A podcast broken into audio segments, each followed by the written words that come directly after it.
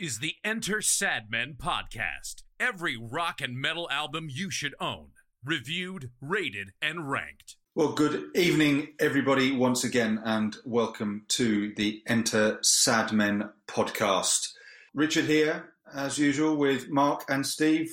Lovely to have your company out there around the world. So you are listening to, as you know, the only hard rock and heavy metal podcast where we review, rate and rank rock's greatest albums. And we're creating the definitive hard rock and heavy metal Hall of Fame, which last episode actually topped the 100 albums. We are episode 35, and the theme this week is the theme of health, or perhaps metal health. So we've all chosen albums around that theme. More about that and those albums in a minute. But as you know already, you can get us all over where you get your podcasts. And please do visit us at www.entersadmen.co.uk, where you can read the full history of everything we've reviewed. So let's get on with it. Metal health is the theme, and the albums we've chosen, well, are as follows. Let me go first. And immediately fever came into my head when we picked the theme, and more specifically Cat Scratch Fever. I've picked Ted Nugent's classic album from the late 70s. Mark, what about your choice? All right, so we fast forward 10 years to get to my album. So, wow, we're in a pandemic. So what better than an album cover that has a vial of virus spilt all over it, and that is Y&T's Contagious from 1987. Steve? Yeah, I found this hard. I couldn't just get my head round the criteria. So I had a choice of two, and I was going to go for Trepanum Powell's Excess and Overdrive, industrial metal from France circa 1992, Trepanum Powell being the bacterium that causes syphilis. But I thought I'd keep it clean, and I've gone for Open Up and Say Ah by Poison. Oh, wonderful. So they're the three. So we've got Poison, we've got Y&T, and we've got Ted Nugent. Here's a little listen to a few tracks off of each of those three albums and a taster of what we'll be reviewing on this episode.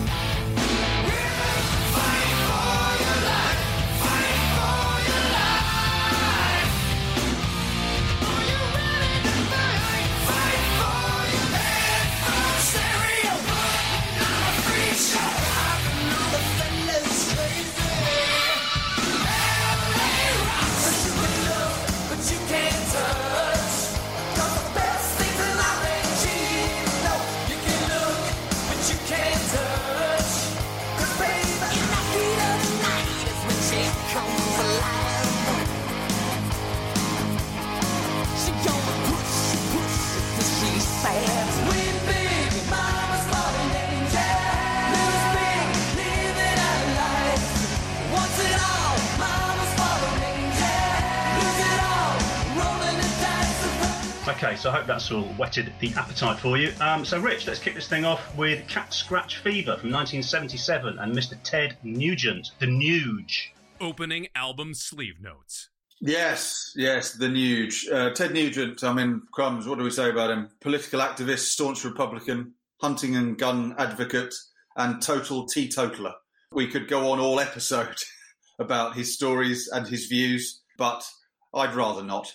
But let's focus on his third sort of solo studio album that he released in 1977, probably his most famous, and that is Cat Scratch Fever. It was his third for the Epic record label, and in terms of recording, it was recorded between January and March 1977 and released in May 1977. They didn't hang around back then. Between recording and releasing, a little over 38 minutes in length. Three producers, Lou Futterman, Tom Werman, who will appear again in this episode, and Cliff Davis. Recorded at Columbus Studios in London and New York. And in terms of personnel, well, Ted was on lead and rhythm guitar. And what a lot of people don't know was actually he only sang lead vocals on three of the tracks on this album. Back then, when he was recording these first few albums, he preferred to let other people do most of the singing. On this album, Derek St. Holmes, it's got to be where St. Hubbins came from, hasn't it? Did lead vocals on most of the songs. And then we had Rob Grange on bass and Cliff Davis on drums. One little other piece of trivia for you was on the previous album, Free For All, it wasn't Derek St. Holmes that did most of the singing, but dear old Meatloaf.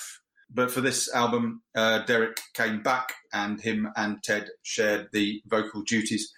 In terms of how it did chart-wise, it got to 28 in the UK, 17 in the US, and through mostly US sales has done pretty well over the years and is now around 3 times platinum. In terms of track listing, 10 tracks. Side 1's got Cat Scratch Fever, Wang Dang, Sweet Poontang, Death by Misadventure, Live It Up and Homebound. And then side 2 contains Working Hard, Playing Hard, Sweet Sally, A Thousand Knives, Fist Fighting Son of a Gun, and Out of Control. Why did I choose this? As I said, Fever and then Cat Scratch came instantly to mind. I've always enjoyed this album. I wouldn't put it up as an absolute brilliant one, but it isn't a duff one. It's pretty good fun. The cover, interestingly, shows a grimacing Ted Nugent in a sort of a full headshot. If you then open the gatefold, you see why he's grimacing, namely a woman with very long talons is scratching them down his chest to draw blood. Boys, I don't know how well you know this album. How did you get on with it? I didn't know it particularly well, actually, for somebody who's so 70s, wear bell-bottoms and Afghan jackets. I think it's interesting. I think we'll come on to it, but interesting that Ted Nugent only sings lead vocals on tracks 1, 2, and 7. At least 2 of those would be in the bottom half of the album for me. The other observation I would make about this album is that I don't think it's as good as the 2 that went before it, broadly speaking, but I don't know it as well. So that could be why. I enjoyed it. I think it's a good album, and it's one of those milestone albums, isn't it? Ted Nugent is one of those names. I remember when I was first getting into this stuff, Ted Nugent was an icon, and I never quite got round to getting into him. So it's been a joy to discover him this week. Steve? I shouldn't like this because the bloke's an utter bellend, but can he play music? I just think, can he write music? I think it's a fantastic album. I do like the fact that Derek St. Holmes is on vocal. I think he's a brilliant vocalist. I think the album's fantastic. There's so much catchiness on here. Proper tunes, proper tempos, proper rhythms. It's a really, really solid piece of work. I've thoroughly enjoyed listening to this. My foot is tapping just in anticipation of playing it one more time, because that's what this does to you. There's some great rhythms going on. I think it's fantastic. Thoroughly enjoyed it. Right, so the album starts with the title track, and it's got one of the most recognisable guitar riffs ever. That da-da-da-da-da-da-da. So, yes, it's got Ted Nugent on vocals. And, well, about this track, about the album, Cat Scratch Fever is a real condition where people can get an infection from a scratch of a cat. But I believe Ted's singing about a different kind of pussy. As a single, it reached number 30 in the US. And I don't know if you saw this, guys. It was voted the 32nd best hard rock song by VH1, which seems a bit high for me, but it's a classic. Still love it. Love putting it on. What about you two? Well, for me, it falls. It's the song that falls into the category of I probably never need to hear it again. But I think that's because it's been overplayed. It appears on virtually every rock compilation you care to throw a shoe at. And yeah, it's a great song. The first time you hear it, and that's what I tried to do. Tried to put myself back to the first time I heard it, and I loved it. Do I need to hear it again, ever? No, probably not. It's got a really nice dirty guitar, hasn't it? Really good distortion and And the other thing is, obviously, yeah, he's a Texas boy, isn't he, Nugent? And you can hear that sort of Southern blues running through it as well, which is great, and it runs through the whole album. And yeah, it is. It's a great song. I'm just a bit bored with it now. I'm obviously buying different compilations to you, Mark, because I wasn't that aware of Cat Scratch Fever as you. I think I just think it's a superb song. I'm getting little elements of ZZ Top in there. Not the only song on this album that's about pussy. I think that's about all of them, bar maybe one or two. But it is a pet subject of his, isn't it? Of Uncle Ted's. Very interestingly, when I was doing, you mentioned right at the start, Rich, about the fact that we're going to be touching upon the same producer twice, Tom Werman, who was also produced Open Up and Say Ah.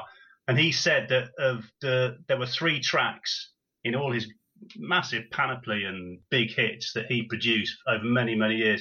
And he said there were three that he knew off the bat would be massive. Every Rose Has Its Thorn, Girls, Girls, Girls, and Cat Scratch Fever. Okay, well, it's followed by, I presume, a song about a Thai or a Vietnamese takeaway, I think, called Wang Dang Sweet Poon Tang. It kicks off at much, much faster tempo, real sort of machine gun blast riff to it, and it does really chug along. But yeah, he leaves nothing to the imagination as to what this song's about and what he's doing. Subtle it ain't. For me, personally, not as strong as the opener, but it's good fun. Mark? It takes the album in a slightly different direction, doesn't it? I think that's a step up now in terms of the energy in the album. Yeah, like I say, I like Cat Scratch. Don't get me wrong, I like Cat Scratch Fever. I just don't need to hear it again. Whereas Wang Dang Sweet Poon Tang brings a smile to my face. It's got a nice little rhythm running through it, hasn't it? And yeah, nothing wrong with it at all. Good, solid second track for me. Steve? I think it's a cracker. A little footnote, there's a band from Atlanta called Nashville Pussy who named themselves after apparently Ted Nugent's introduction to this song on his live album that came next. He said, I'd like to dedicate this to all that Nashville Pussy. And there was a band called Nashville Pussy on the strength of that.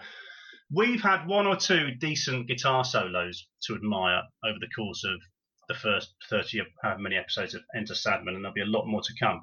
This is right up there with the very best. And it's also set against an absolute foot tap of a backbeat again. And that combination of the backbeat with his solos are so often against a really, really driving backbeat.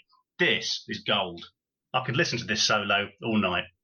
And I will absolutely second that. The soloing on this, his guitar work is just incredible. It's astonishing. So, no argument from me. It's I could sit and listen to it all night as well. By fans, he's held up as a real guitar hero, isn't he? He's up there. By others, thought fairly average, but it's spot on for the music. Track 3 is Death by Misadventure. It's actually about Brian Jones of the Rolling Stones, who I think was found dead at the bottom of a swimming pool, I think it was.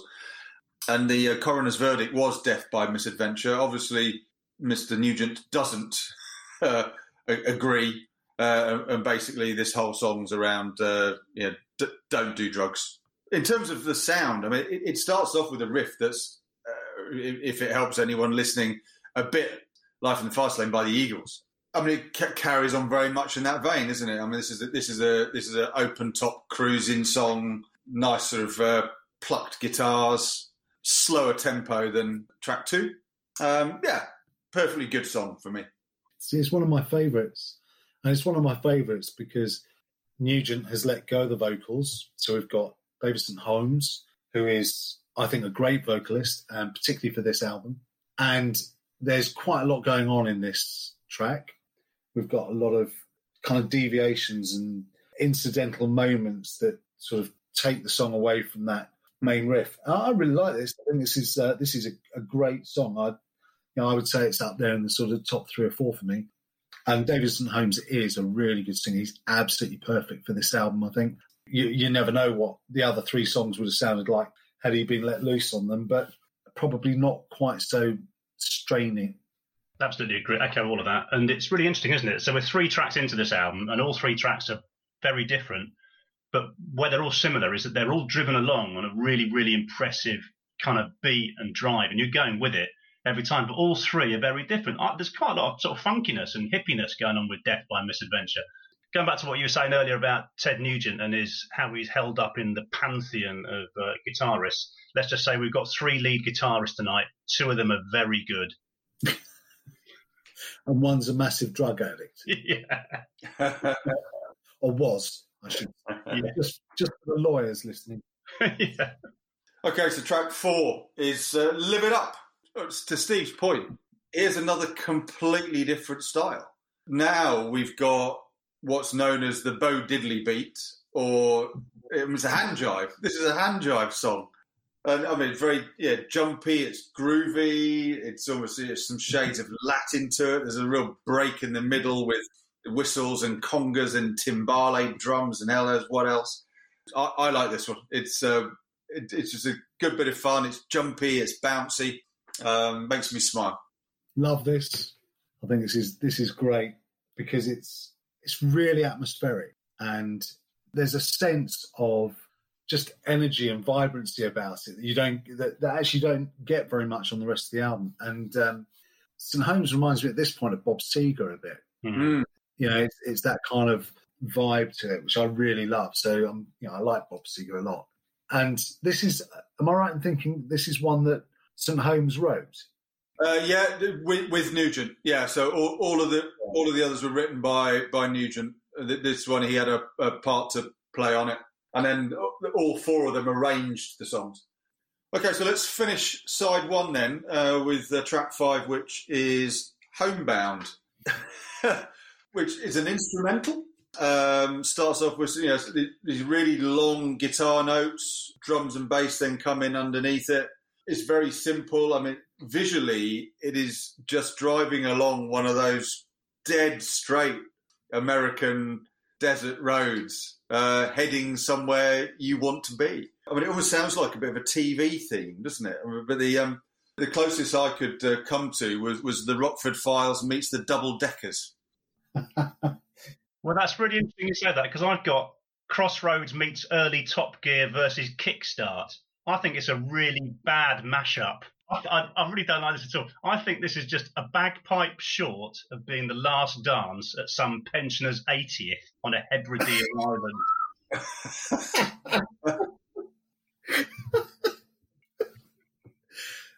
I quite like this. It's all right. It's all right. Don't go wild for it. Strange way to end side one. Yeah. Okay, that. Yeah, okay. Well, let's flip over then and... Side 2 starts with track 6, which is Working Hard, Playing Hard. Starts with a really sort of fast chug on a low guitar, almost reminiscent of, what was that the Pulp Fiction theme tune? Wasn't it Dick Dale and his Deltones or something like that? And then we talk a lot about the guitar work, but I mean, they played really well together, didn't they, St. Holmes and Nugent, in terms of, I'd be fascinated to know who's doing what at what point. It did say they did swap the lead guitar around and rhythm, and obviously there's a dual lead over the top of the chug on this one, and then it starts to get going into a nice sort of fast main riff. Again, this one obviously he's been to the Vietnamese takeaway. On this one, I think he's gardening, because there's lines like "I'm here to sow my wild seed. I don't want much, just what I need." So gardening song, I believe. Hollywood Nights. It is, yes it is. And therefore I love it. I wondered where I heard it before. And St. Holmes even sounds, again, a bit like Seger. Released in the same year, those two albums, Hollywood Nights and this. So I just think, it ticks boxes for me. So this probably would be my highlight on the album. So track 7, which is track 2 of side 2, is Sweet Sally, which I think illustrates Ted Nugent's love of Chuck Berry, because it's much more sort of straight-ahead rock and roll. It's fine for me. Guitar solo is pretty decent in it, but I've not got much else to say. It's sort of straight-ahead rock and roll number, really, for me. So I'll just say no, really. I just think it's lazy and poor. It's the low light of the album. Mm. I think it's very good. No, I do like it. I think it's got a nice bit of pace. But yeah, you're right. It is rock and roll, and there's no harm in that. And he touches on it, and he does it fast, and it's suitably, you know, smutty. And yeah, as I said before, the bloke's a knob, but he can play the guitar, and he plays it well on this, as he does on every track. And I like it. I think it's a goodie, but not as good as the next one. Ah, well, I certainly agree. It'd be interesting if Mark thinks so too. Are you talking about pre-grunge grunge?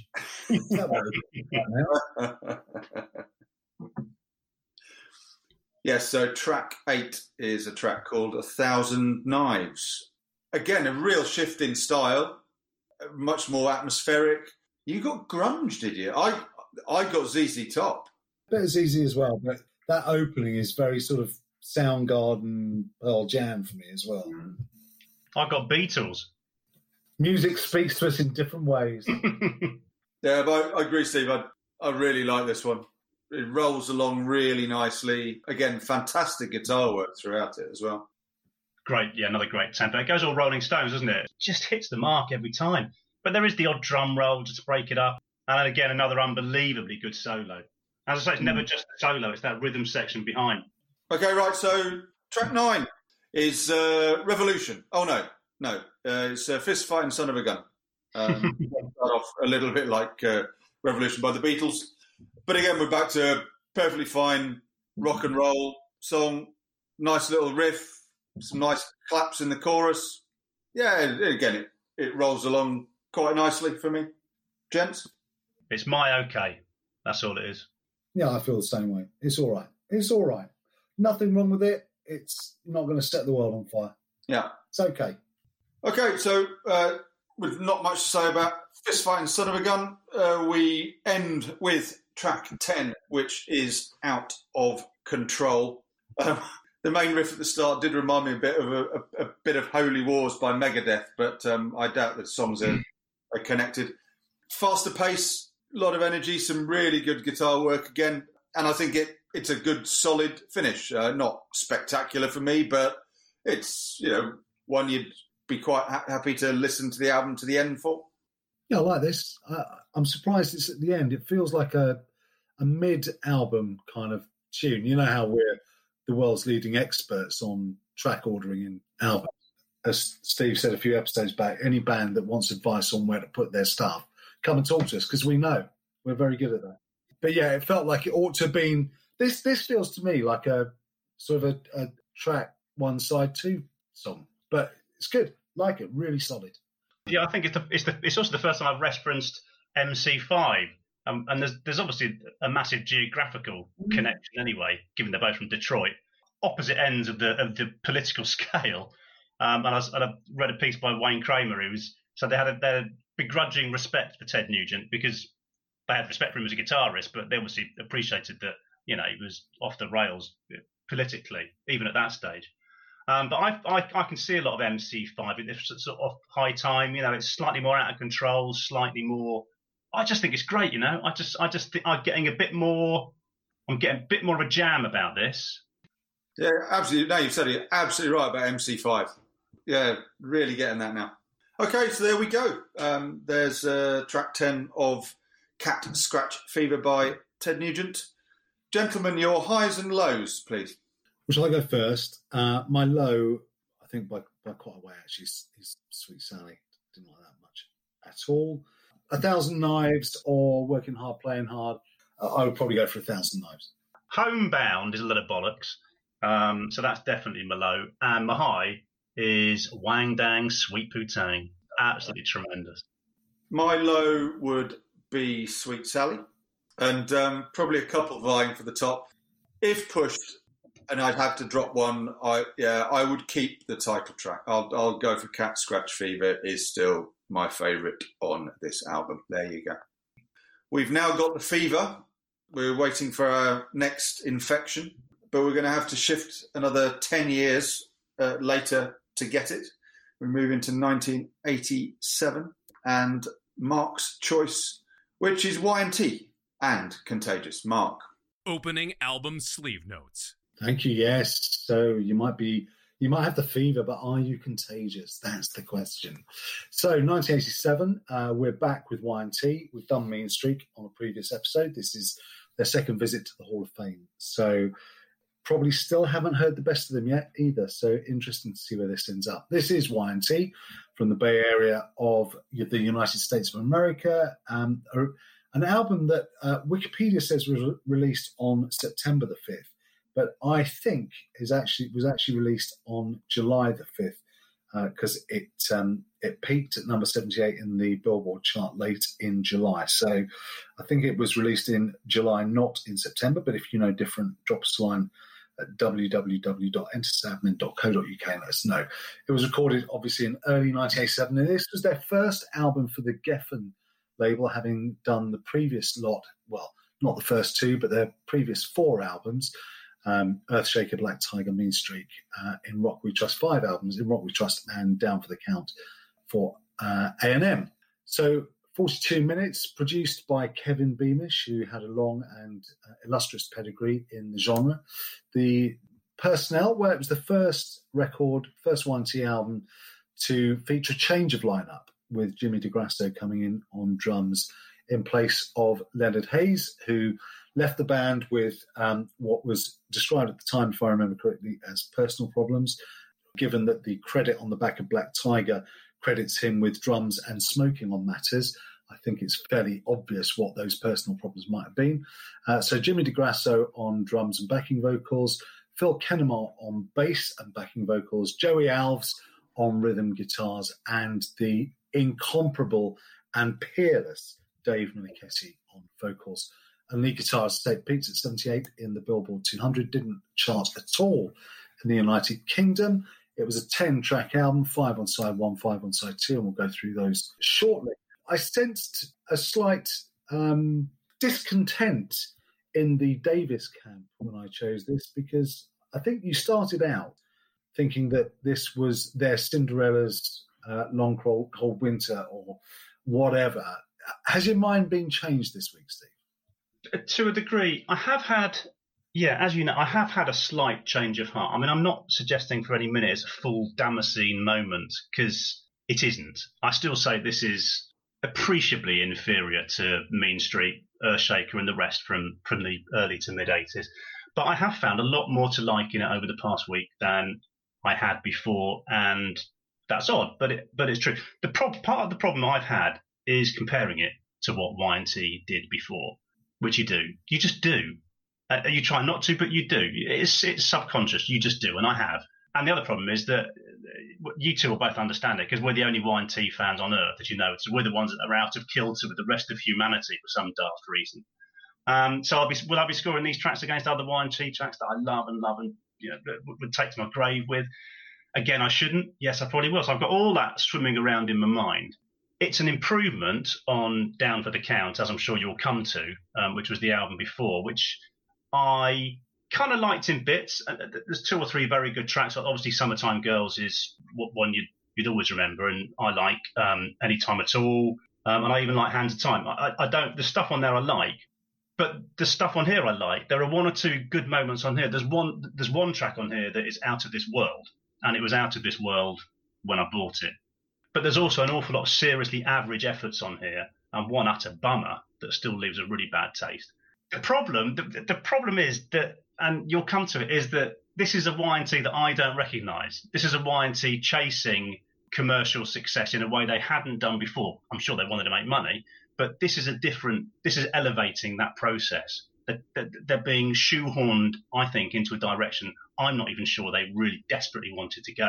So you get the baggage that comes with that. Bear in mind where we are. So you get the splashes of the synths and the keyboards. You get the, hey, let's party lyrics, which they did from time to time, nowhere near as much as they do on this. Some saccharine choral bits that wasn't them. Precision in everything. And that wasn't them. They were raw. They had a soul and a spirit. They were just more rustic than they were. And here I am again comparing it to an era I probably shouldn't be doing, because I'm doing them a disservice, because I need to be listening to the album for what it is. In conclusion, and that's a long way of saying it's a very mixed bag, and Y&T never used to do mixed bags. Richard? I think mixed bag is a good way of putting it. I was reading up about this album and them signing to Geffen, and I mean, this is 1987. And so what? I mean, Geffen have got Guns N' Roses. 1987, I think, was when Aerosmith were reinvented with Permanent Vacation. Again, that was on Geffen, I think, wasn't it? Yeah. And so the stories I've read around the hope for this to be the real launch pad for Y&T as well. And they had help with songwriting. They had obviously help with arrangements and producing. And where have we heard this before on this podcast about albums that are almost corporately created? I would have loved if that it had been successful and they got all the recognition that they deserved. But I think there's some real misfires on here. And for me, it's quite a few tracks in before I hear a track and I thought, yeah, actually, that's Y&T. I agree with you, Steve. It's not proper, genuine Y&T. So as I said to you in a WhatsApp earlier in the week, I think on one thing that I've learned on this podcast is we have to be brave enough to be honest about the bands we love. And I absolutely agree with both of you, because it is a mixed bag. If you rewind it just a short year, you've got Desmond Child co-writing Slippery When Wet with Bon Jovi. It was very much on trend to have outside help, particularly for bands that were thought to be commercially viable. Geffen would certainly have signed them on the basis that they felt they could turn them into a stadium band, and this is the stadium album that Y&T wanted. Well, did they want to make it? You have to say they did. I think it's telling that even today, you won't hear any of these songs in a Y&T live set. And I think that says quite a lot, doesn't it? So the album starts with the title track. My view of this album, and this track in particular, is absolutely coloured by the circumstances in which I first heard it, which was different to the circumstances in which you two first heard it. So I was privileged to be able to hear this album as my cousin was driving us down Ocean Drive to Venice Beach in LA. And there's nothing quite like a California highway next to the sea with the sun beating down to make this sound absolutely fucking brilliant. It's got a massive hook line in it. I mean, Meniketti's voice, I don't think he's ever really sounded better in many ways. It's got all the harmonies going on, and every time I hear this track, I am back in that car. And so I'm completely biased. So I need you to add some reality to the conversation. I can do that in spade loads. I mean, this is definitely 1987. You could, it just seems 1987, and the freshness and the rawness of Y&T is gone. But as you made that point, you will never lose that Meniketti voice. And throughout this album, throughout all the ups and the downs and the peaks and the troughs, the Meniketti voice rules, and the Meniketti guitar playing, and it does. But yeah, this is slicker, bigger, more sanitized. The one quote I did see from Meniketti, he says Taylor, as in Taylor Rhodes, who was one of the co-writers on this, I'm guessing. Taylor and I got together and wrote Contagious. He came up with some of the stuff on Contagious that I personally would not have written, but it was just a sign of the times. And I think that quote probably sums up the album from Meniketti's perspective. Yeah, Contagious. It's not a great start. Not much else to add. Agree about the guitar. Great voice. Superb solo. But yeah, too Bon Jovi to me. And I can't really get past that. Okay, so second track is LA Rocks. Yeah, again, all coloured by the circumstances, but when you listen to it in the cold light of day, this is not a great second step through the album, is it? Are you going to lift the needle off it? No, probably not. Is that because you're always quite happy listening to Dave Meniketti and his guitar? Probably, if we're being honest. They had to rename this. Originally, it was called Boys Night Out, and they were forced to change it. I've never particularly liked this song. It always feels a bit saccharine and popcorny, and like all Y&T albums, I loved it the first time I heard it. You kind of row back or forward from that, don't you, really? And some you row back on, and some you row forward on, and this one I row back on I prefer it to the opener. Yeah, me too. It's Heaven's on Fire with the harmonies. It's Kiss. The song hadn't been written then, but I've got, in terms of a description of what this song's about, it's Heaven's on Fire meets A Little Late Enough by David Lee Roth. Look, crashing DLR and Kiss together for a good fun song. I quite like this. I do like it. I like it as well. I think it's a good sort of mid-paced thunder. I do think it's an improvement on the first. You know, I'm sure we said "Come Here, Girls" before in some other track, wasn't it? "Summertime Girls." Yeah. Anyway, and he does his little "Found Myself in a Doorway" bits towards the back end, which is all a bit pointless. But it bows out in style. When you said "Where You Were," I just thought this track is a top-down "Let's Drive" chorus. LA Rocks. I can see why you, given the circumstances in which you first heard it, this is fodder for the California sun. So LA Rocks gives way to track 3, which is Temptation. And do we get, I wonder, just a little insight into the next album down the pipe? Because this would not seem out of place on 10 in my book. Yeah, this is definitely more 10 lovers than forever. Yeah. Definitely. This is quite interesting because this band, as we know, has got this phenomenal reputation for these heart-tugging, I was going to use the word ballads, not heart-tugging, slower-paced songs, which fire up. And this starts so well. This starts in a vein that we know about with Y&T. It's brilliant. You know, it does start well. And Meniketti's voice, it's there, the soul, the pain, it's beautiful. And it builds and it builds and it builds, and then pop, the chorus. And you think, fucking, how lame is that? How untempting is the word temptation? It's just so naff. Seriously naff. Ruined what could be a really good Y&T moment. And I agree with you entirely. It would sit snugly on 10. Yes, it doesn't do that much for me. Yeah, the chorus probably in part to blame. The other band to put in the mix on this one is Def Leppard. It's got this real Def Leppard high harmonies in it, which, I don't know. I don't think it really suit Y&T. No, I agree with you. I was getting a bit of hysteria around this as well. Released the same year, of course. Mm. But anyway, we can leave the temptation because we don't need to succumb to the temptation because Steve's going to talk us through the best track on the album now. Wow. What are they doing with The Kid Goes Crazy? They're trying to go all barroom boogie or down and dirty, and it just does not work. It's almost cringeworthy.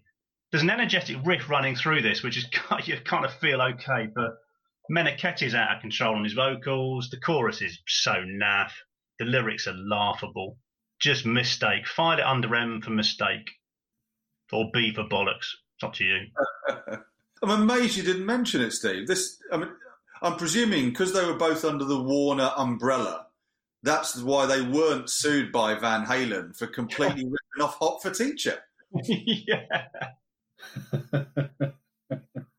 Yeah. Look, the less said about this track, the better, I think. The problem with this album is exactly the same problem with that I had with the Vixen album, which is there are too many cooks in it. Hmm. If they'd left Meniketti to write the album, chances are we'd have had a much better album that would have been even less commercially successful than this was, but people would have loved it more. So I get what Geffen were doing, but they put, there were just too many people involved. This is not good. Let's not dwell on it and put ourselves through the misery. Let's go to one that I actually really do like, which is "Fight for Your Life." It's a very kind of, to be honest, I could have heard this on Mean Street. It's got a real atmospheric build.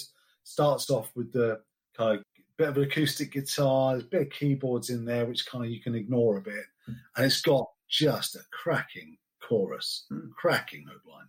Yeah, after Bon Jovi, Van Halen, Def Leppard, Kiss, and whoever else, suddenly Y&T are on the album. At last. Hello, boys. Lovely to see you. Best riff so far, I think.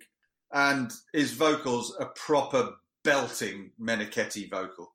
That's what you want. So, yeah, best song on the album so far by quite a distance for me. Nothing trumps it either.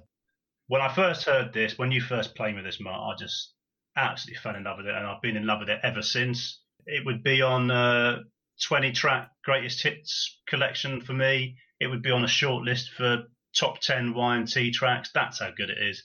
It's a 10 out of 10 track. I just think it's so good.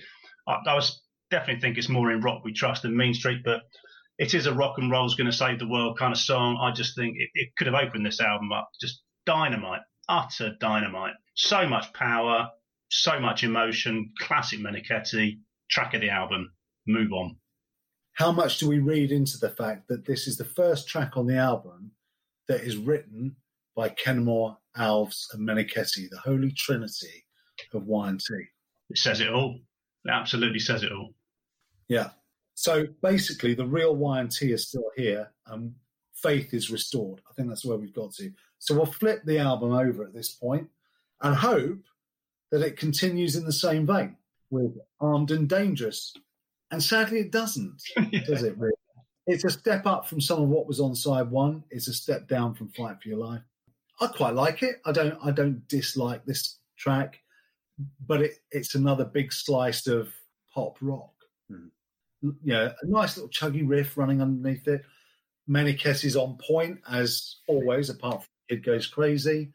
And you've got these kind of breathy vocals behind it, which is all a bit Bon Jovi. But I don't mind it. It's a good enough listen. You're not going to turn the record off at this point. Yeah, perfectly fine. Inoffensive. Not a lot else to say. Nice dual guitar riff. Good solo again. Nah, there is a good solo, you're right. And there's a couple of points in there. I thought it was going to launch into Midnight in Tokyo. The chorus is about as far removed from a Y&T chorus, and it's getting worse and worse. It's getting about as far removed from a Y&T chorus as you'll get. And that's what dawned on me about this point, certainly with this song, that they are, and you've listed them all, they are starting to sound like a lot of other bands, they just are. And that's about the cruelest insult you could chuck at Y&T, because they're just such an inspirational and influential band. Now they're just playing the game. Is that Beamish? Is that Meniketti? Is that Geffen? Rhetorical question. I'm not expecting you to have the answer. Who is responsible for this? That's the big question, isn't it? There's a thought team here, isn't there? That's all, and it's they've been swallowed up by the team. Yeah, and do you know what? They're complicit, aren't they? Because this is what they wanted. Yeah, this is what they wanted. If they hadn't wanted this, they'd have stayed with A&M. Okay. Steve's going to disagree with this, but the next track is my track of the album. I've always loved Rhythm or Not. Absolutely belting song. I've seen it played live a couple of times, and the place goes mental for it. It's got this absolutely relentless, brutal, all-out guitar attack and a hooky chorus. It's got some really, I'm quite puerile, so I would think this is clever. It's got some clever lyrics in it. I think it's the first time I ever heard De Vries go with that shake. Yeah. I thought that was... Hey man, look at those timbales. Did he say that? Did he say that? Yeah. So the prude in the group is going to go all down and dirty on us in a minute. I realise that. But I absolutely love this track. It's my track of the album. No, listen, I get all of that. And had Fight for Your Life not been on this album, this would have been my favourite track of the album as well, because it's my second favourite. Big riff, catchy chorus, decent tune. Again, some more Bon Jovi flourishes, but I'm forgiving them that now. What I love about this, there's a really nice bit midway through when there's a kind of real sort of Dirty Girl change of tempo, all nice and cool. It's really cool, and we've not really had much. And then it picks up the way Meniketti does pick those tracks up. And, so there's going to be a big finish, and there is, and it's good. I like it. Not much to add, gents. I agree with everything you said. I like good crunchy riff. Yeah, I love that break towards the end. And then it all takes off again. Good fun, yeah. So, strangely enough, boys, this track was written by Alves, Kenmore and Meniketti. And unfortunately, the next track wasn't written by Alves, Kenmore and Meniketti, because the midpoint through side two is Bodily Harm, which, having said all of that, I quite like. I find it quite catchy, in the right mood. It's pretty good if I'm in the mood for it, but it's a step down for me from Rhythm or Not. not much for me. I mean, more non-Y&T gang chorals that I don't like. Sounds like a lot of ideas chucked into a pot. None of it quite worked, so they made it track 8. Yeah, no, I don't get it. Not decent. It's all right. It's okay. What can I say about it? I like the bass riff. Really good guitar again. Dave Miniketti's vocals again, superb. Totally with Steve on. They're really overplaying the super duper multi-layered harmonies, but it's okay. We haven't mentioned Jimmy DeGrasso, new boy on the block. The drums feel to me to be quite low in the mix. The drums are there, but they didn't jump out at me the way that Hayes' do on other Y&T albums, where they actually make me stand up and think, oh yeah, that I'd like to learn how to do that.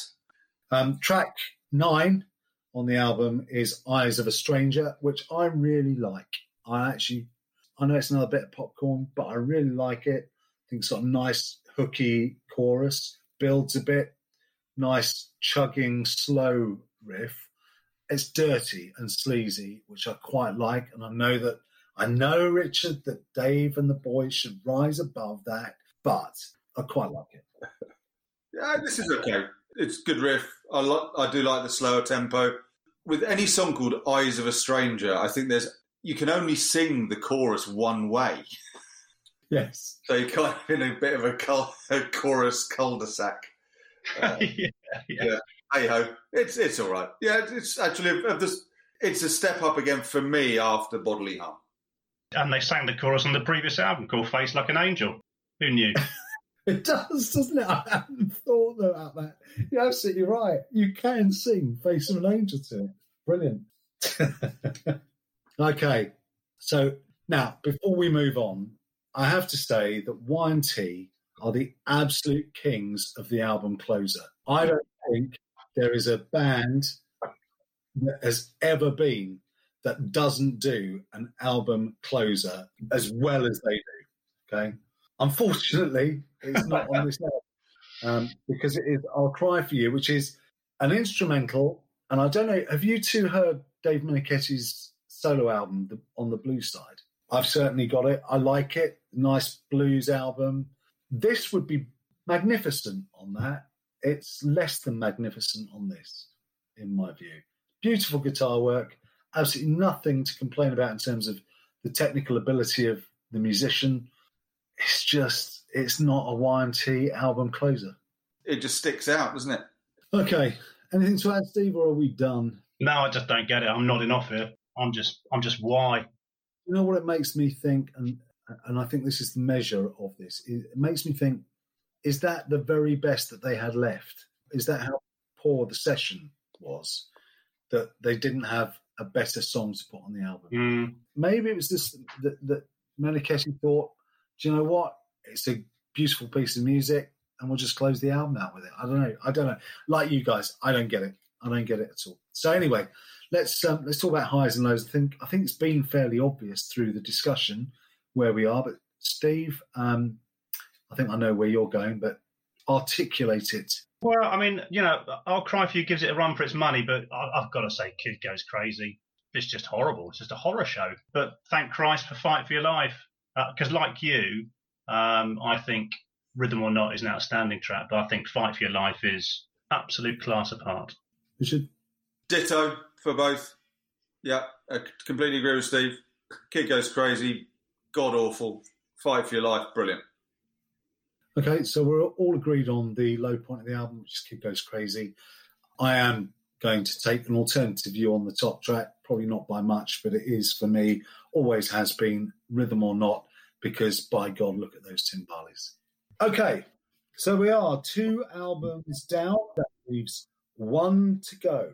And if we thought Y&T threw up an interesting debate, then that's probably nothing compared to Poison's sophomore effort following Look What the Cat Dragged In. It is Open Up and Say R, which is Steve's choice. Steve, justify yourself. Opening album sleeve notes. Yeah, and we've now got to make the same kind of call that I struggled with on Contagious, which is try not to compare it to what went before, because obviously their debut album, as anyone knows, Look What the Cat Dragged In, I thought was a piece of glam gold, absolute glam gold. They never quite got to those heights again. So, yeah, this is Poison. Open Up and Say Ah, their second album. The band was formed, I'll just say it because I like it, they were formed in 1983 in Mechanicsburg, Pennsylvania. What a name that is. Brett Sitchak and Richard Ream were the childhood pals, formed a band with Robert Heikendahl and Matt Smith, moved to LA, Smith left. They recruited a chap by the name of Bruce Johannesson, and before you know it, Sitchak, Ream, Heikendahl and Johannesson, or Michaels, Rockett, Dahl and DeVille, became Poison. Trawled the strip, looking for gigs, were quite the noise, had the look, Look What the Cat Dragged In, was awesome. Then they went back into the studio, and we got this, which is Open Up and Say Ah, released on May the 3rd, 1988, on Enigma Records. It's 36 minutes long. Tom Werman was behind the decks, as he was earlier, with Ted Nugent. Conway Studios in Los Angeles. As I say, Bret Michaels on vocals, C.C. DeVille on lead guitars, Bobby Dall on bass and backing vocals, Rikki Rockett on drums and backing vocals. It made number 2 in the US and number 18 in the UK, multi-platinum over there, whatever our metal equivalent is over here, many times over. 10 tracks, 5 on each side. I am kind of glad I chose it because it's an album which I've not bothered with for years on the grounds that I didn't actually like it that much, and it was always a kind of poor relation of Look What the Cat Dragged In, which was, by any measure, a special debut. It puts a smile on my face. But this puts a smile on my face too, just not always for the right reasons. What I would say is there are one or two very good moments on this and a lot to like, and I'm glad I've gone back and revisited it because one or two of the tracks that I knew I didn't like, I've come out of left field a little bit more, and yes, Every Rose, I'm looking at you, but it's a million miles short of the swagger and the kind of brashness that Look What the Cat Dragged In. This just looks like a bunch who, hey, listen, what do I know? Just look at the sales figures. You know, what do I know? But this just looks like a group who are now kind of, if I was going to use a sexual metaphor, Look What the Cat Dragged In. They're just 4 young boys gone to a party and they're after a fumble and they're all a bit coy and shy. But Open Up and Say Ah, they're just driving round LA with their cocks hanging out saying, come on, suck on this. They are just so arrogant and full of themselves and confident. And the problem is there's a fine line between confidence and arrogance. And I would humbly suggest that they're at a point, them and the record company, where they just think they can shunt out any old shit and it will sell. And you know what? That's exactly what happened. Before you boys come in, 1-star review from, I'm not a big fan of Rolling Stone. They said it's a nasty reminder of what can happen when swagger takes precedence over substance. And they're pretty much spot on. What do you boys think? It's been a funny week. The album's really grown on me. I think it's interesting what you say. It is clearly a step up commercially and professionally from their opener. I think it's still great fun. If Rolling Stone are looking for substance, they ain't going to find it here. No. And I actually think this is a more accomplished album because I went back and had another listen or two to Cat Dragged In, and I've really enjoyed it. What, to the point where you would say this is a better listen than Cat? Oh. Right now, if you ask me to keep one and throw it away, right now as we speak, I would keep this one. Okay, because I was going to ask the pair of you, and this is an impossible question, so I'll ask it anyway. What would you have thought of this album had you not heard Look What the Cat Dragged In? Which is a very difficult thing to say. I've tried to think that myself, because I think there's an awful lot of catchiness on here. There's some good stuff. Yeah, we've reviewed Faster Pussycat, we've reviewed Britney Fox, we've reviewed Motley Crue. For me, this album puts them well on the way to being up towards the Crue level, and they pull away from all of the other fairly average glam metal bands. Wow. Well, I tell you what, Mark, I thought my view of them had improved a little bit over the week, but not to that extent. Where are you on this? Sorry, I'm just on the phone to Nurse Ratchet because somebody needs a fucking lobotomy. Because what are you talking about? Seriously? Yep. This is so, for me, respect for your opinion, absolutely, of course. I don't dislike this album. I think it's a lazy album. You said, Steve, what do I know? Look at the sales, okay? I haven't looked up what Cat Dragged In sold. This sold 5 million copies in the US, okay? So what happens, that this is almost, it's not unique because it's also the same with movies, but you go out and you buy Look What the Cat Dragged In and you go, that's fucking brilliant. So when Open Up comes out, you've got an enormous number of people going, this is the band that did Look What the Cat Dragged In. I'm going to go out and buy that because that one was really good. So this one's going to be really good. Flesh and Blood, which was the next album, if you ignore the live one, Flesh and Blood sold 3 million copies. Now, what happens is when you get to album 2 thinking that it's going to be like album 1 and you discover that it's not, you're less inclined to go out and buy album 3. And I think that's what's happened because there's some stuff on here that was being played live 18 months before or 2 years before this album was recorded. So there's some stuff which is really good, which is a hangover from the sessions that were done for Look What the Cat Dragged In.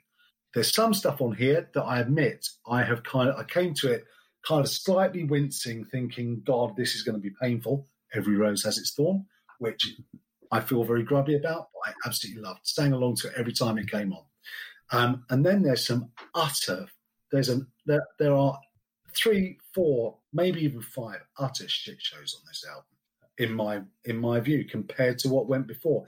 And I actually think this is a shit sandwich. I think Cat Dragged In is absolutely brilliant. I'm with you, Steve. I think it's an absolute piece of glam gold, an almost perfect album by some measures. Flesh and Blood was a much more grown-up album. I really liked it. I thought it was, the songwriting was better. I thought the musicianship was a lot better. And I thought it was a much more mature album. This is, for me, a Cinderella moment. Really interesting. I mean, you two are much, much bigger Poison fans than me, right? I never really got into Poison. And I know you two both love Cat Dragged In. So I really am coming at this from, okay, here's a band I know a few of the songs off of the first album. I knew a few of the songs off of this album. It's going to be really interesting when we review their debut. What I would say is, to answer Steve's question, or not answer it, but to reference it, if this had been their debut album, I'd have thought this is a pretty bloody good effort. Probably. Yeah, I thought you would. Yeah. I see. I'm not as big a fan of Flesh and Blood as you. I mean. But maybe I now need to go and listen to Unskinny Bop and see something I've never seen before. I don't know. You know, Unskinny Bop is the exception that proves the rule of Flesh and Blood. Right, enough about other albums. Well, after that little discussion, I'm really kind of curious to know where the fault lines come with our scoring, because I sense no unanimity whatsoever. It'll be really, really interesting.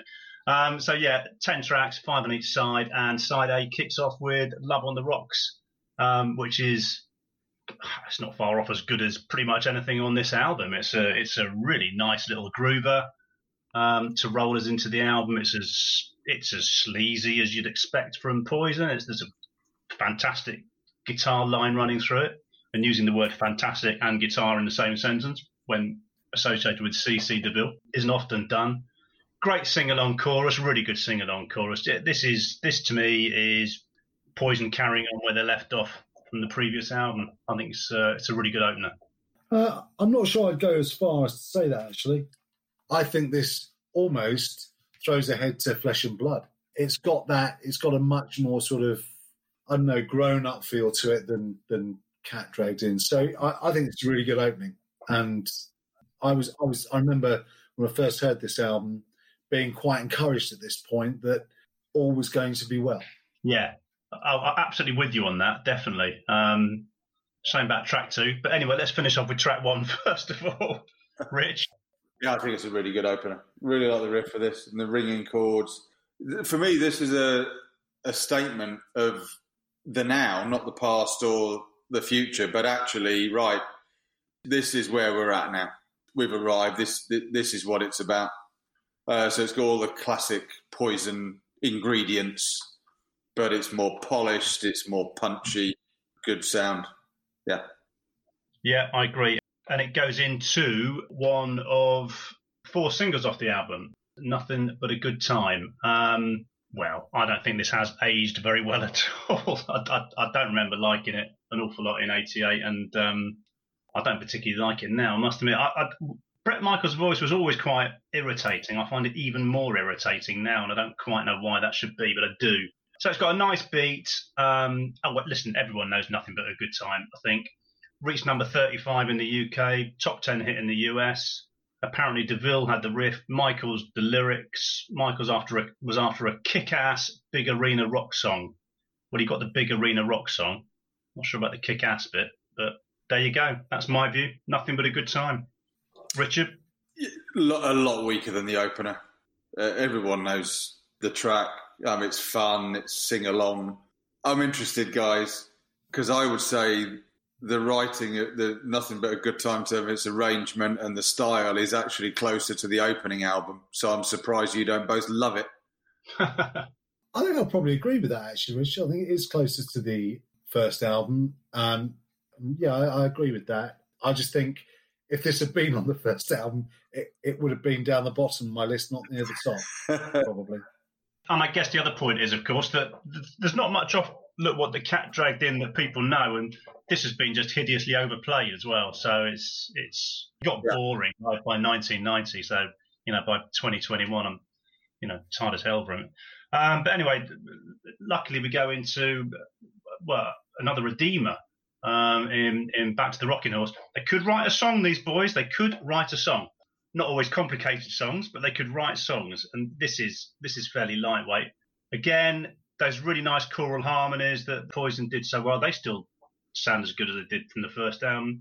And, I rate this. I rate Back to the Rockin'. I think it's a good song. It's very catchy. Quite Hanoi Roxy, I thought. Yeah, I get that. Yeah, which was even more a badge of honour. Well done. No. This is just horrible song. This is like... This is the kind of the equivalent of me bringing home my very first Join the Dots book. It's like they've gone, oh, we'll just join up these dots for that worked. That's a nice song. Yeah, we'll put that on the album. No, this is awful. Sorry. It's so catchy. So is Syphilis. So from Back to the Rocking Horse to Good Love. Track 4, Mr. Bret Michaels on harmonica, ladies and gentlemen, or at least that's what Wikipedia says. It's not actually true. Tom Werner, who I believe far more than Wikipedia, says he brought in Willie Nelson's harmonica player for this. So there you go. I like this a lot. Again, it's a catchy song. It's what it is. It's bubblegum party rock. Few bands did this quite as well as them. I was going to say it's an art form. And you still have to get it right. And Poison, let's face it, they knew their audience. They knew their limitations, of which there were plenty. One of them carried 6 strings. But they sounded good. This works.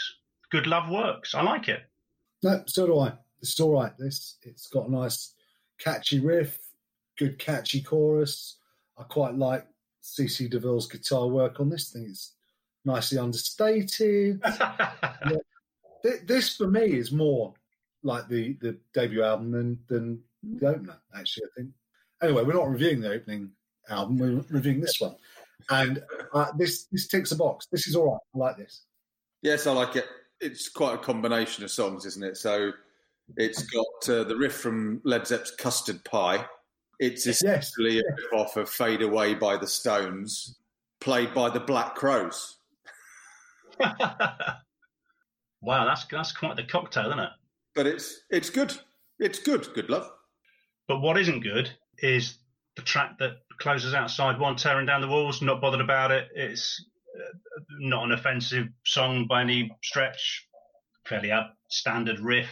Quickly descends into something really, really unmemorable. I've got very little to say about it. It just doesn't bother me. Never did. Doesn't now. Any glowing praise from either of you two? No. No. But my big problem with this album is I just think it's lazy. I think it is music by numbers. It's written to a formula. And I think it falls short. And this just feels like an album all the way through that just falls short all the time. And that's my... I don't dislike it. I find it disappointing. Does that make sense? Yeah. And I said at the start, I do think there's an element of laziness about this. I think they knew their market, and they knew their market was going to lap them up whatever they chucked out there. So therefore they just chucked out anything they could, really. I still think they've done it generally okay. Anyway, Rich, tearing down the walls. I like it. I actually think there's a variety in the songwriting. I think it's more mature. It was one of those that grew on me. I think it brought them nearer to Motley Crue. I like the heavier riff in it. I read that they weren't expecting to have as much time in the studio and as much space to create this album as they did. So I'm not sure if there's a... They just thought they'd just trot out the same old stuff. I'm not getting what you two are hearing at all. I think they were still trying... And I think tearing down the walls is a good finish to side one. Yeah, they couldn't believe the budget, could they? They were just astonished with how much money that was being chucked at them to go and do this album. Yeah, no, I get that. But they were also, of course, battling the fact that one member of the band was all over the place on drugs, which didn't help. But fortunately, if you flip the album, you come to side two, track one, which I thought they couldn't beat. Talk Dirty to Me, but they come damn close with Look But You Can't Touch. Proper dirt under the fingernails rock this. Great tempo changes in this as well. If everything seemed kind of a little bit samey, there's definitely a bit of edge in here. Better written. Such a good song. Such a good song. Liked it back in the day. Still think it's great now. Yeah, I absolutely agree. This has always been my favourite track on the album. It's still on every single playlist on Spotify that I've got. I just think it's got a fabulous riff. I think it's a really funny story that they're telling, misogynistic in every single way, and you would never get away with it now. But I kind of like it, and great guitar riff, great kind of vibe about it. It's loads of fun, and it's kind of got that barroom boogie twist in the narrative at the end as well. So yeah. Absolutely love it.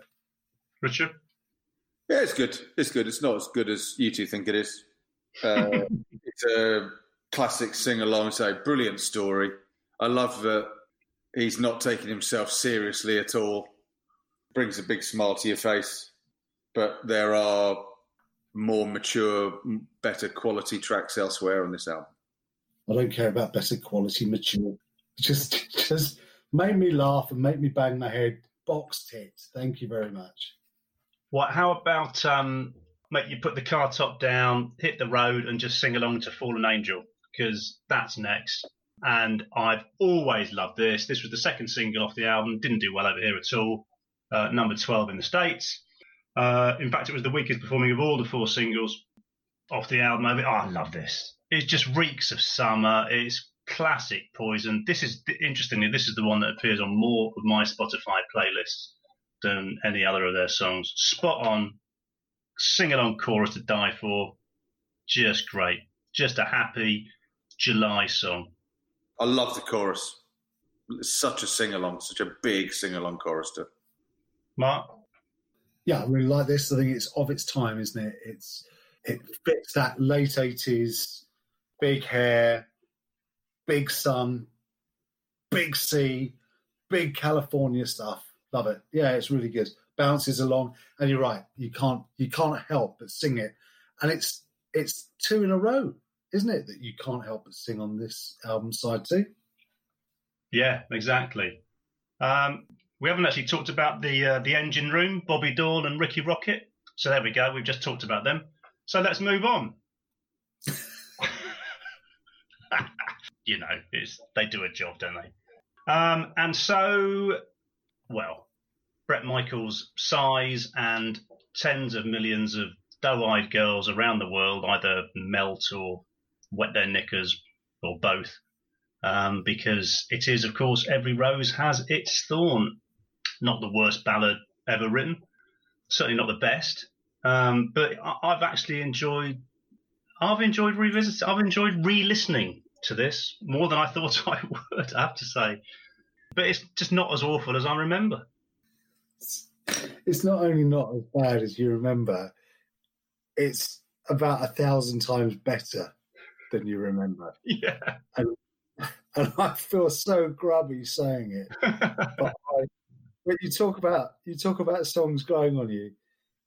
I was kind of wincing when we got to this point in the album, and I have to say it has been my guilty pleasure this week. I've absolutely loved it. Absolutely loved it. Yeah, nothing more to say.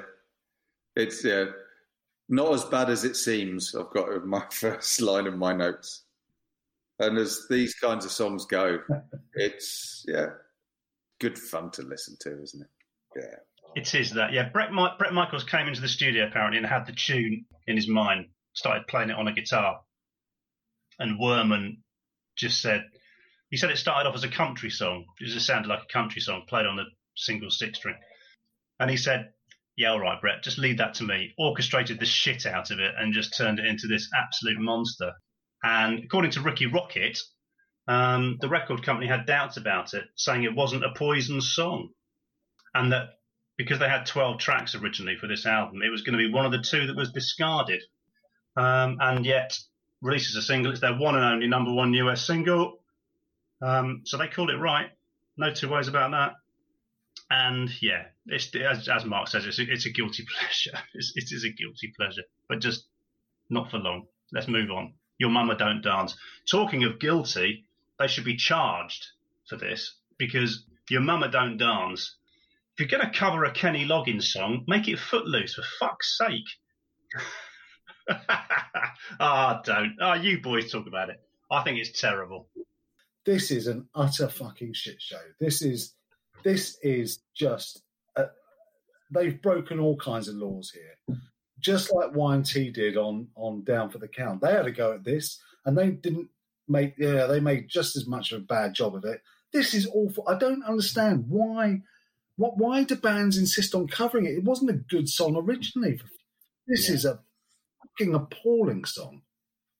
Okay, and the album signs off with "Bad to Be Good," which it's the only song on this album really that contains something resembling a half decent guitar solo from C.C. DeVille, who wasn't their first choice guitarist, as we all know. It was Slash, wasn't it? But Slash didn't want to dress up as a girl, so DeVille got the gig.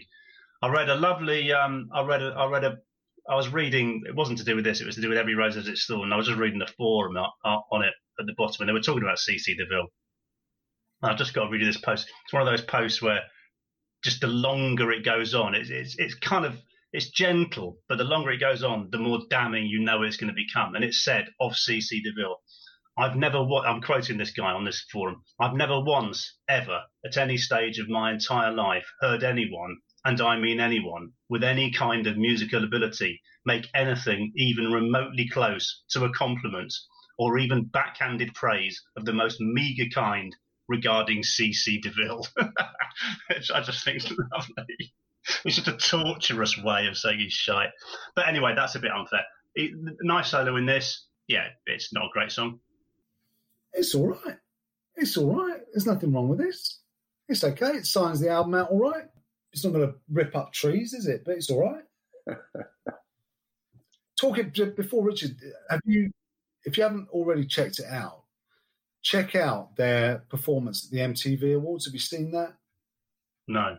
It's not this song, but I can't remember which song it is actually. But go and check it out. Talk about C.C. DeVille. He can't play live, can he? I've seen it. Well, yeah. Not only that, it's just a complete train. Yeah.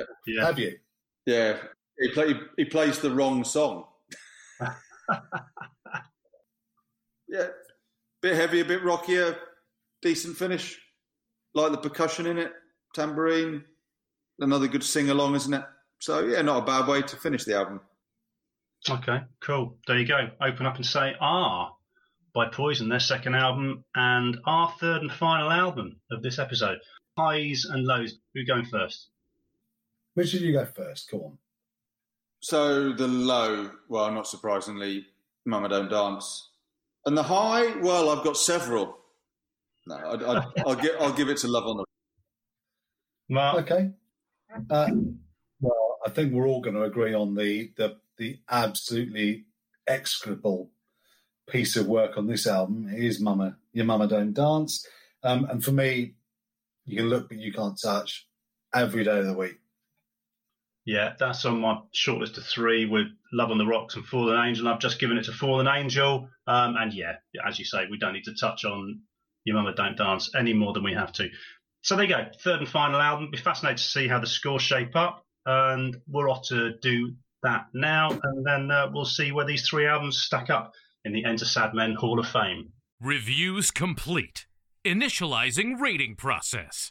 Right then, we have been through all of these three albums on episode 35 of the Enter Sad Men podcast.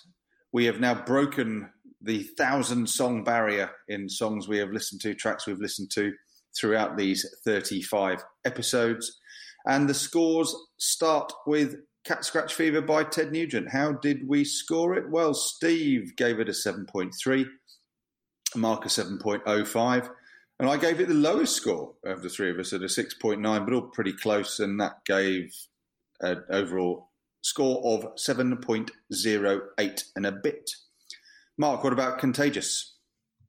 Well, I have to say that my sun-drenched, wind-swept first experience of this album notwithstanding, listening to it again some 35-odd years later, I feared for it, I have to say. But my fears were slightly misplaced, I think, because Steve gave it a 6.9.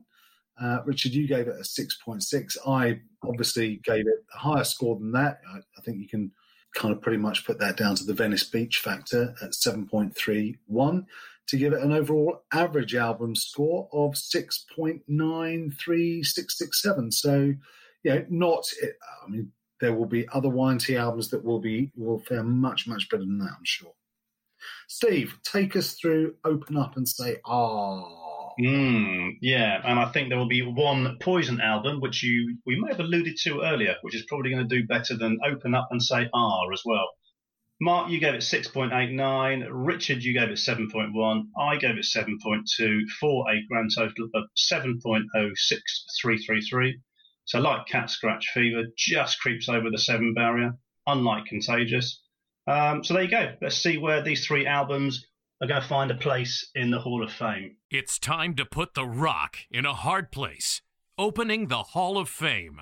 So here we are in the Hall of Fame. And as I said at the top of the show, I would be very surprised if any of these three albums found their way into the top 30 or 40 or 50 or 60 or 70, because, we're some way down the ladder with these babies. From this show, in reverse order, Y&T with Contagious at number 86. Remember, we're talking out of 105 now. So Contagious in at 86. A few places above it, Poison, Open Up and Say R at 81. Ted Nugent, Cat Scratch Fever with 79. What do you think, boys? What are your thoughts?